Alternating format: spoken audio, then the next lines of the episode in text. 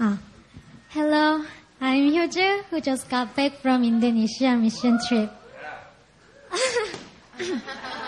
I would like to share how God worked through me. This was my first mission trip with the New Philadelphia Church since I started coming out here in January 2010. I wanted to see God working in the land of Indonesia, but I got scared at first. Would God be able to do, would I be able to do well?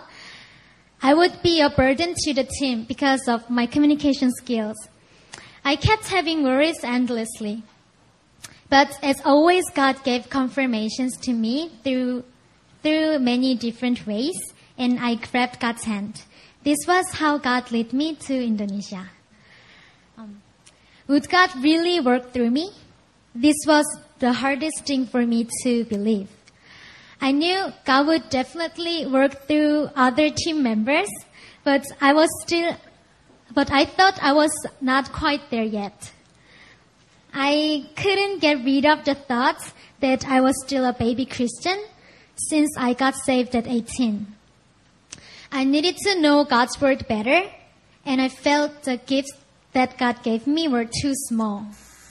God kept speaking to me about sonship since I came to New Philly, but I was still unsure.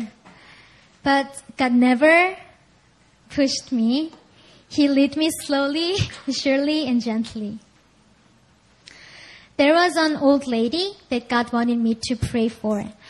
When she saw me, she started to pound her chest with her hand, which had no fingers. She couldn't speak any English, and I couldn't speak any Indonesian. But I asked her if her chest hurt, and she kept nodding and making prayer gestures to me, showing that she wanted prayer. I laid hand on the place she, pl- she pointed, and I started praying. My prayer was simple. God, I know you like to heal your people. You are who you are. God of power, Jehovah Rapha, come and work in her. While I was praying, she started to shake. She sat down and she started to hit her knee and bending them and then smile at me. I was confused. I thought she had chest pain, but she checked her knee. I thought I did something wrong and I started thinking my prayer didn't work and I need to, I should apologize to the lady for praying wrongly. So I asked the Indonesian pastor about her condition. He asked her and later I was able to hear amazing story. That afternoon the message of the service was about forgiveness and she was holding an unforgiveness toward her son.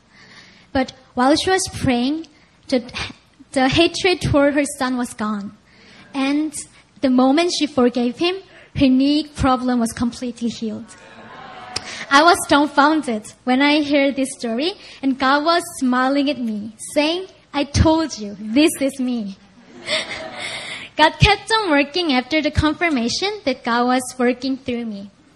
During the preparation for missions, God told me that He will use my voice and my tears, but I didn't understand what that meant. But as always, I followed what He said, even though I didn't understand all of it. When God wanted me to hug someone while, while I was praying, I gave that person a hug. When He wanted me to sing a songs of heaven, I lifted up my voice, and when He told me to cry, I cried. Frankly, I didn't like it when God made me cry because tears are a sign of weakness. I had regret when I prayed for someone and I cried a lot. I complained to God that I didn't want to cry because I wanted people to have joy instead of tears. But He worked through my tears just as He promised.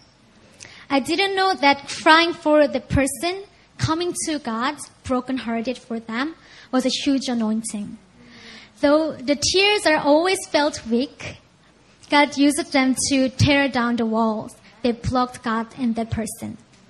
I saw people getting free through tears. The tears washed down the wounds and God, God filled the place with his peace. Crying for the sons and daughters with the father's heart, father's heart also became a way for me to be intimate with God. And uh, there is a there is also prayer time for the heavenly praises to be opened. He wanted everyone to know the power of praise and have access to power. That moment, he was telling me to pray strongly, the person's ears and lips would be open.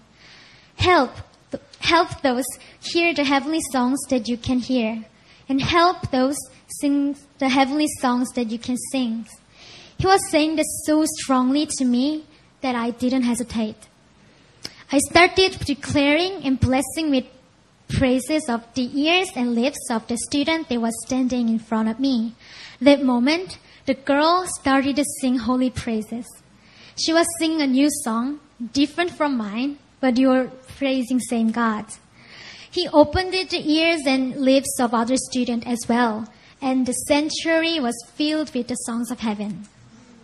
They told me that they had never heard or sang the songs that they had just lived up. I encouraged them to keep on spreading the heavenly praises in this land as God encouraged to me. Uh, it wasn't all wonderful in Indonesia since I had a lot of nightmares and kawi while I was sleeping. I was becoming physically weak and it felt difficult. However, the messages God spoke through the preacher's lips were always beautiful. That was why I couldn't stop or hesitate despite the attack. I thought God was using only a small bit of holiness and diligence that was inside of me. But I was wrong. God uses me for who I am. When I saw people crying, falling down, ears and lips being opened, I thought, Wow, God even used me. Even when three years ago, I thought I didn't need Jesus.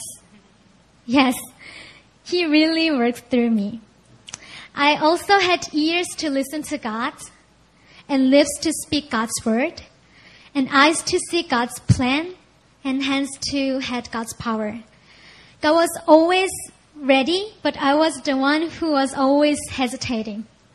However, he never pushed me or forced me and wait until I believe in myself and he gently led me. Now I believe in myself with God trusted from the beginning.